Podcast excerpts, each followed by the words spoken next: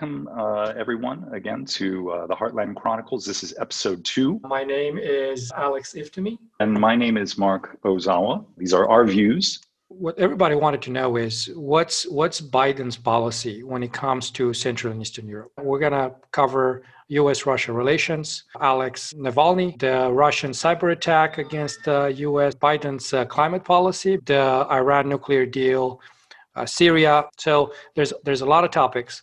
So I'll start. I'll start very with, with, with the first question, Marc. You've written a great article on the Biden administration and, and Russia, and with the U.S.-Russian relations being now at at at the, at the low point. Can you tell us a little bit about how you see the the policies in the Biden administration with regards to Russia? Thanks, Alex. The article came about because uh, I, I, first started thinking about this actually before the, the US elections. And I was going on information that the, uh, the Biden campaign had, had made about its intentions. There were also some signals coming from Russia about what sort of a, a position the, uh, Russia would have uh, with the Biden administration. So I thought it would be worthwhile to think about not only what the Biden administration's positions would be vis a vis Russia, but also what would be possible for the Biden administration to actually do or act upon to make good on the signals that it was sending. I, I think I mean I think it's a, it's a great piece that that uh, that you wrote, and I think especially because it's it's only natural that people wonder there's a change of administration and, and, and, and the greatest country in the world. And it's only natural that people wonder what, what, what direction is the new administration going to take. And, and I was, I was worried too. I think everybody was. And, and where I got, you know, excited and, and a lot of these worries kind of started to go away is when I saw the nominee for, for the CIA uh, for the Biden administration. I mean, if, if you look at, at William Burns, who used to be a U.S. ambassador to Russia uh, between right. 2005 and 2008. He understands Russia. He speaks Russian, and when he talks about about dealing with Russia, he makes sure that you know he says we need to be strong on Putin, but at the same time we have to make sure that we don't turn our backs to the Russians.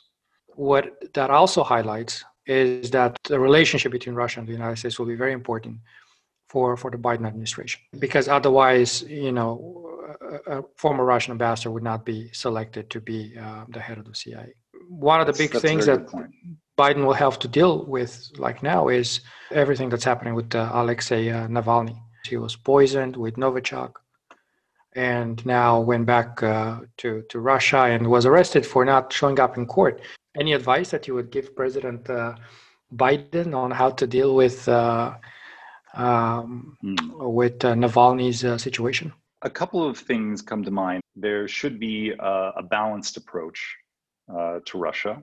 It's also very important to um, to take a look at the implications of the Biden administration from a Russian perspective.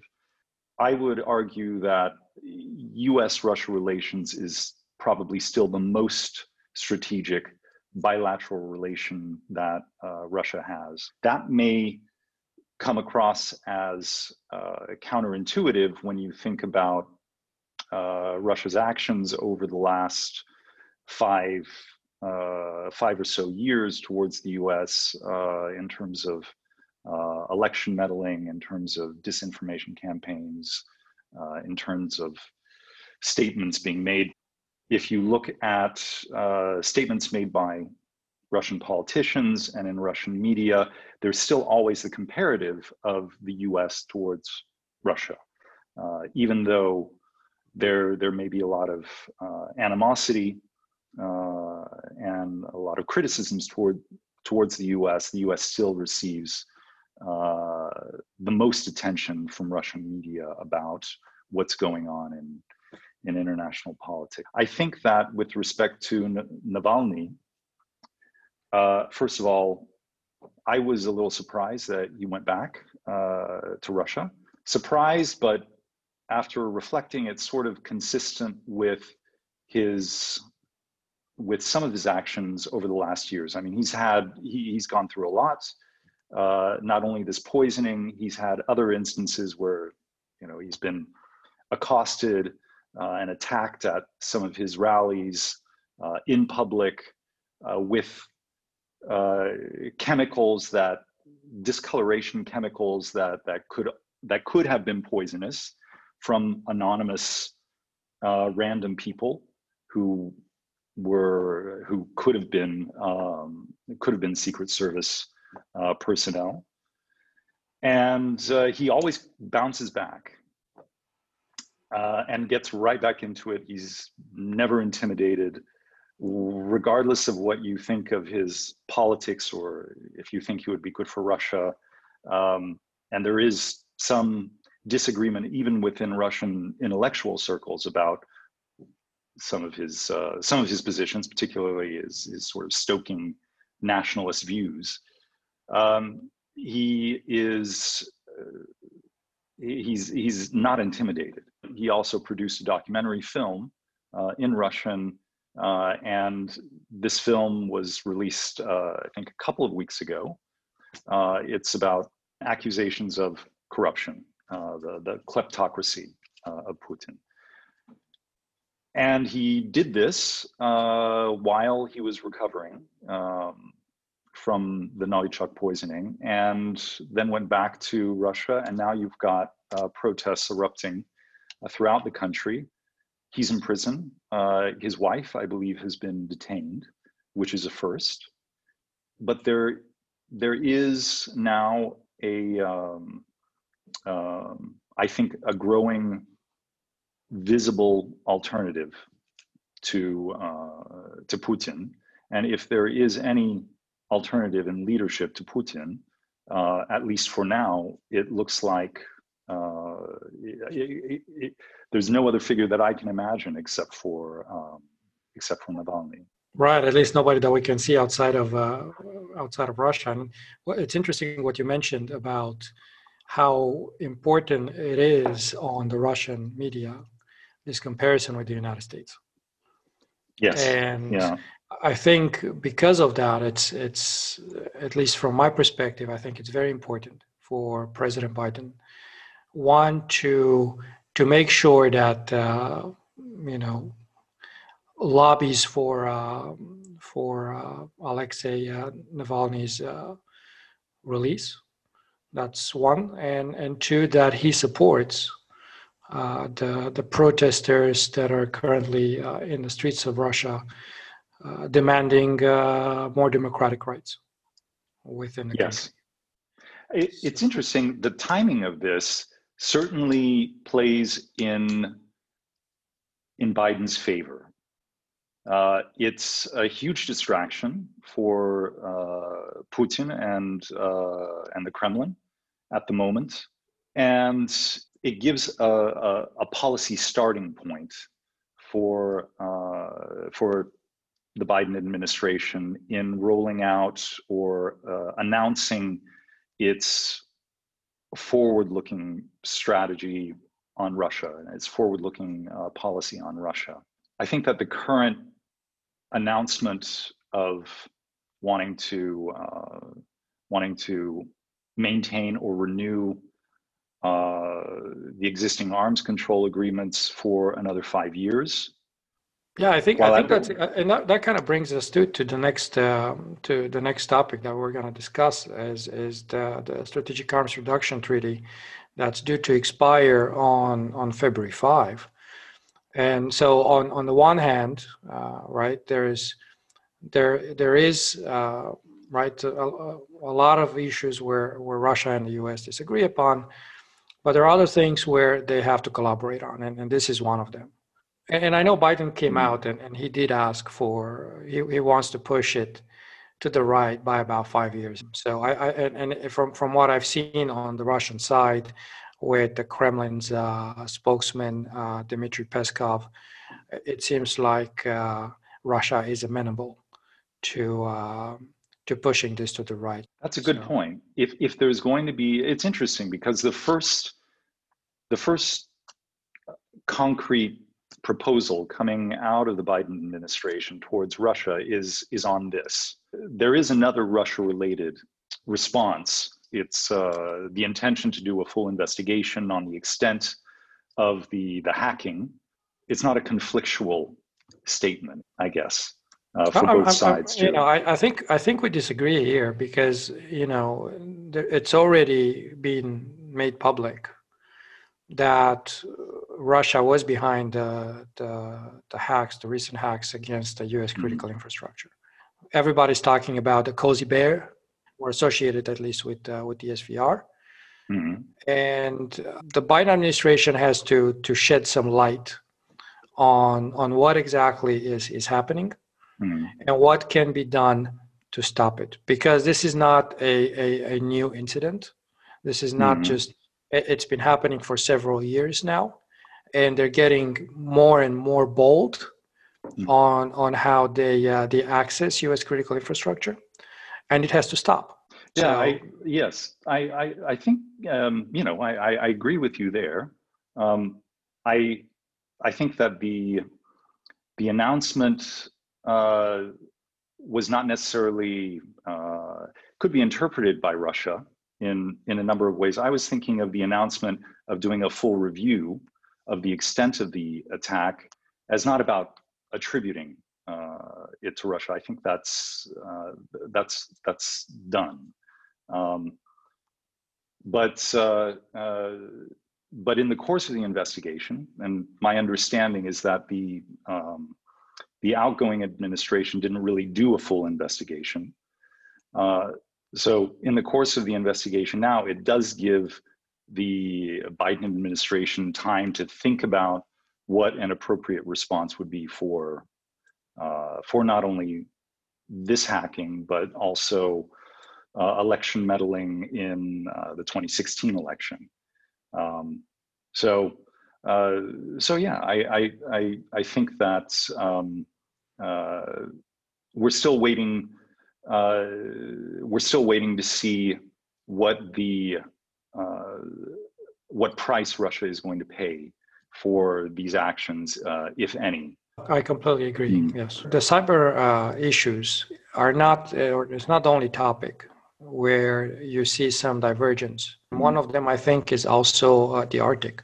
With the ice melting, uh, what's happening now, we have a corridor for that opens uh, the way for transportation for ships to move mm-hmm. on the northern uh, border of, of Russia. So you have new routes for transportation that both Russia and China can can now use and take advantage of.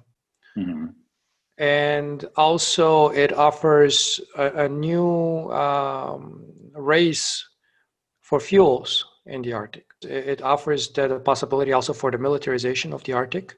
Mm-hmm. And also, what I found interesting is is the topic of you know having a, a moratorium on uh, on drilling in the Arctic and, and doing oh, yes. that, yeah and doing that through the, mm-hmm. the Arctic Council, making sure that no other entity that is associated with the Arctic Council is mm. going to go in and start drilling. That, that's interesting. When I when I first uh, heard about that announcement, I immediately thought of it in the context of drilling in the North Slope uh, and in northern Alaska. And so I, I, I, saw it as more of a domestic issue. I, I, I wasn't thinking about uh, the implications for uh, the entire Arctic, but that's a good point. I think I uh, think if it wasn't if it was it would have been just domestic, they would have kept it as a domestic. But with the involvement of, of the of the Arctic Council, yes, yeah, it's, it's meant to be okay. Mm. If we're not going to do it, we don't want anybody else to do it either. That's right. Yeah. Because what's going to happen is once Russia starts drilling in the Arctic, automatically, in order to protect those investments, you will have military being positioned in the Arctic, and this is something that the United States and President Biden wants to avoid. Yes. And given all the activity over the last few years, this is an issue of, will be an issue of growing importance. The one project that I've been sort of uh, following on the side is the expansion of Yamal LNG. There's strong Chinese participation in the first phase. And in this phase, what, what right. I think presents some complexities is the, the, the next partner for phase two is uh, French Total. And that introduces a degree of European interests in the project. Total is a European company. So uh, I think the first question that comes to my mind is what are the implications of sanctions on the project, considering that there's now a European actor and investor? Yeah, I'm, I'm not surprised at all mm-hmm. about uh, the French company uh, being involved in, in, the project. Yes. I mean, we see this also playing, we talked about last time with Nord Stream 2 mm-hmm. where it's you know the project is moving forward with with the building with uh, French, Italian, Austrian mm-hmm. companies mm-hmm. just completely ignoring a lot of the sanctions that are out there on, on Nord Stream 2. So the fact that now you have a French company also mm. in, in, in, in, another LNG uh, project uh, is, is not uh, mm-hmm. is not quite a quite a surprise. With regards to China and LNG, it hasn't been very profitable for the U.S. to bring LNG to Europe. So what I think what will also happen over the next year, we will start seeing a shift mm-hmm. into the LNG supplies from the United States mm-hmm. going to China. Yeah. And that's also going to affect Russia because now you will have US LNG competing with Russian LNG. And the question now is well, how is this playing along with the long term climate goals. We now know that uh, Biden has uh, brought us back, brought the United States back right into the Paris Agreement. Which was expected, yeah. Which was expected, of course, because the Paris Agreement was also the product of, of the of the Obama Biden administration, and mm-hmm. Biden was directly involved in, in, in building the, the project. Now, this is another area where we may see some collaboration. So Russia did sign, absolutely, mm-hmm. right? They they entered yes. uh, t- the agreement in 2019. I think 2020. Now they have a, a, a natural strategy on, on environmental issues. Uh, so yes. when it comes yeah. to the environment, uh, Russia is is willing to to be a, an active participant mm-hmm. in an issue that is affecting all of us. Yes, that's that's an excellent point what's interesting about climate change in Russia, it, it doesn't come up a lot in the discussions about Russian domestic and, and, and foreign policy.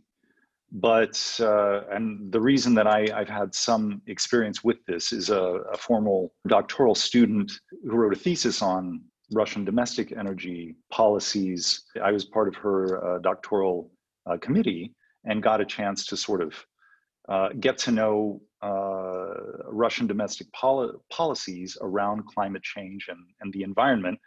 And this was in 2016, 2017. And there was already a clear indication in policies that were being implemented that to some degree this is a topic that the, uh, the Russian government takes seriously. This particular doctoral candidate, she was uh, a student at a Finnish university and so the, the, uh, the policy recommendations coming out of the thesis had to do with technology cooperation between Finnish companies and, and Russian energy companies. But what was interesting is it was very clear that there, there was sincere interest on the Russian side to develop technologies and to at least experiment with tweaking some policies. And I think that what we will probably be entering is an area of potential cooperation between Russia and the West that can be compartmentalized and separated from some of the more confrontational uh, political issues, much like terrorism has been in the past. Yeah, I mean, you know, countries, uh, not just Russia, but Central and Eastern Europe, they need to do more to cut down on, on CO2 emissions. Legislation will have to be passed, especially in, in, in Russia. Yeah. It's winter. It's winter, and the prices for gas went up. The prices for electricity went up. And now you have a lot more people using uh, wood to keep the houses warm. For heating, yeah. And in the winter, with the snow, with the cold, there's not a lot of green. You, you smell that. I mean, you go out and, and you smell the smoke that's again pollution. Um, yeah. So this needs to trickle down to the citizens and to the people, and for them to mm-hmm. understand mm-hmm. that it's important to, to care about our environment. The climate is changing, and I think we have to start taking responsibility at the personal level when it comes to climate change. And, and this needs to be pushed by the Biden administration to have all these big countries take responsibility. And, and I think he will go and ask the big players, you need to do more. Russia needs to do more. China needs to do more. So yes, and you know I don't need to tell you that uh, for for some time natural gas was uh, viewed as as one of these bridging fuels in in the energy transition cycle, and it has implications on European and Russian uh, relations. It'll be interesting to see how that's going to affect the role of natural gas in the overall energy matrix of uh, the continuing uh, energy transition in Europe. Yeah, I mean, um, if you look already in Germany uh, with with uh, state elections that are happening in 2021, the narrative is already setting natural gas as a transition fuel. Mm the narrative is pushing that Germany needs the Russian gas. It doesn't really need it, but that's how the narrative has been shaped.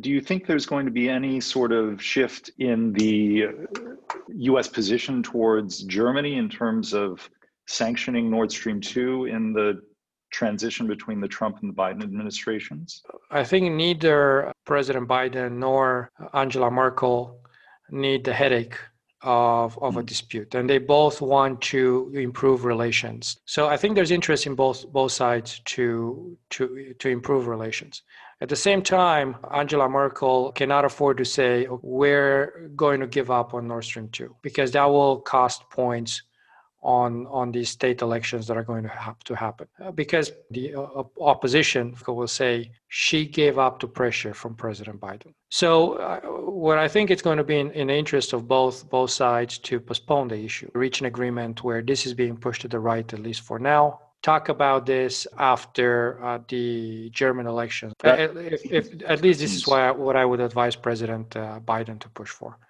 I was reminded of Nord Stream 2 uh, this past week, I uh, I'm working on a paper now that involves uh, well, it, it's on broadly the gray zone and uh, hybrid hybrid warfare. And I, uh, you know, energy policy and uh, energy security comes up as one aspect uh, of this paper, which we explored in our research paper uh, in, in much more great detail.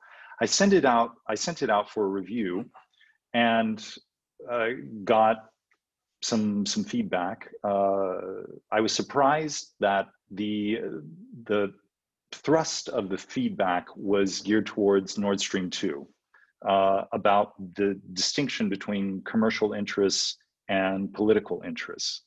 Still strikes me as, as a bit one dimensional is that projects like Nord Stream 2 are economic, purely business, and uh, should not be and cannot be uh, part of any sort of broader strategic uh, discussions or debates. For Germany, it's it's purely economic, and it helps with their transition to, to clean energy as, as they define it. But if you look at all the narratives, all all the narratives tend to be a little bit biased, obviously, depending on who who writes them. And it's really hard to stay pragmatic because they expect you to take a position and not just your own position, they expect you to take their position. Mm-hmm. And if you haven't taken their position, then automatically your paper is flawed another one another issue now that that i'm looking where uh, russia and the united states may this time collaborate is iran mm-hmm. and i think if we if we switch switch to to to the topic of of the iran nuclear agreement that mm-hmm. we know that president trump has has pulled out of mm-hmm. are we going to have an agreement back on the table well what do you think? Should I? Okay, I'll, I'll, I'll take I'll take the first uh, first stab at it. you know it, it's it's no longer just the original players like when they reached out the agreement uh, mm-hmm. now you also have to consider uh, israeli mm-hmm. and uh, saudi arabia as key players in these mm-hmm. negotiations so i think the negotiations now have gotten a little bit tougher now what's what's been very interesting uh, is that this is again another one of those topics where Russia and the United States have worked very closely and very well together. So I expect mm-hmm. that this will continue, but it won't be as okay. easy as, as before because now you also have to consider those Israeli and Saudi Arabia interests, which under the current administration, I think they're not going to quite align with those of the United States. I can see that. And uh, I think it's worth exploring uh, potential cooperation with Europe and, and Russia on this issue. My, my sense is that over the last few years, ever since uh, the Trump administration withdrew uh, the US from the nuclear agreement, that Russia has been uh, making its own overtures and, and, and further developing its bilateral relations with Iran.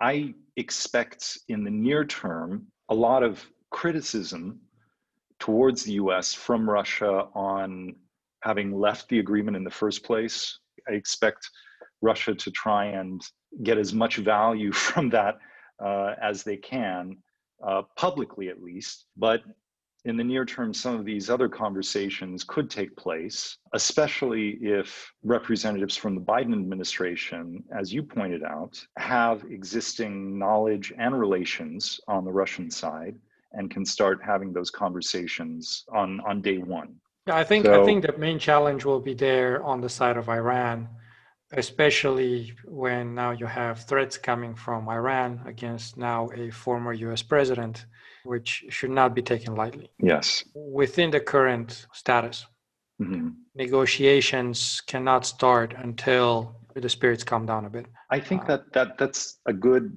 general statement to make about the next few months is allowing things to sort of calm down. I expect given the the transition, the, the change of administration in Washington, at least for the next few months, to be a sort of period of uh, of some some um, some calming uh, and uh, reassessing. I'm not sure. Especially if, uh, because the priority will be the economy. The economy is is is being hit globally, not just in the United mm-hmm. States. So I think the priority will be uh, will be the economy. But at the same time, I don't think we're gonna we're gonna close our eyes with what's happening in Syria. It's quite interesting if you look at Syria, who has now called Biden to get out of Syria, and unfortunately, Russia is supporting this regime. So the United States and, and Russia do not agree, especially mm-hmm. yeah. and, and, and President Biden, uh, having seen the atrocities that have happened where the, with the with the Syrian regime bombing and killing its own people with chemical weapons, mm-hmm. which is unacceptable.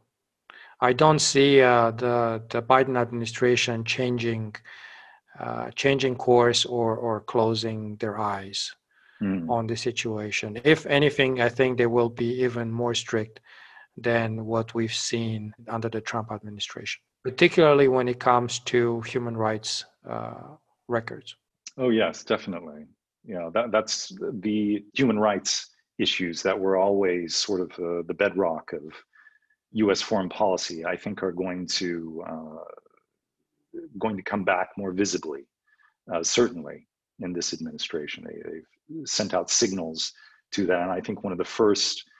Uh, statements made uh, about China finally recognized the uh, internment camps of the Uyghur community uh, recognized it as as a type of genocide, and uh, and of course, you know, there was an immediate uh, refuting of that uh, from China. I think President Trump has been quite uh, uh, flexible on on these human rights violations. I, I don't expect that President Biden will. Yes, yeah, I, I would agree. All right. Well, uh, Alex, it's been another uh, tintillating uh, discussion on developments in uh, in Central and Eastern Europe. We both expect changes in the in the U.S.-Russia uh, uh, bilateral relations in the Biden administration to have ripple effects through into into other areas. We, we talked about implications on climate policy development, uh, developments in the Arctic region, uh, and on some energy projects, and also in the Middle East. So I think we covered a lot in this episode, uh, but these I think are some of the certainly certainly the the issues that I think are are going to be prominent in the coming months uh, in the in the first outset of the the Biden administration. Are there? Do you have any last thoughts before we sign off? Well, I, I, I wanted to thank you, Marc, for uh, for you know being the the drive in, in, in this project and, and and and coming up with it once again. And I want to thank everybody for joining us for yet another episode of the Heartland Chronicles. And we look forward to having you uh, for our next uh, episode where we're going to do it live this time. We're going to try to have a couple of people uh, joining us as well.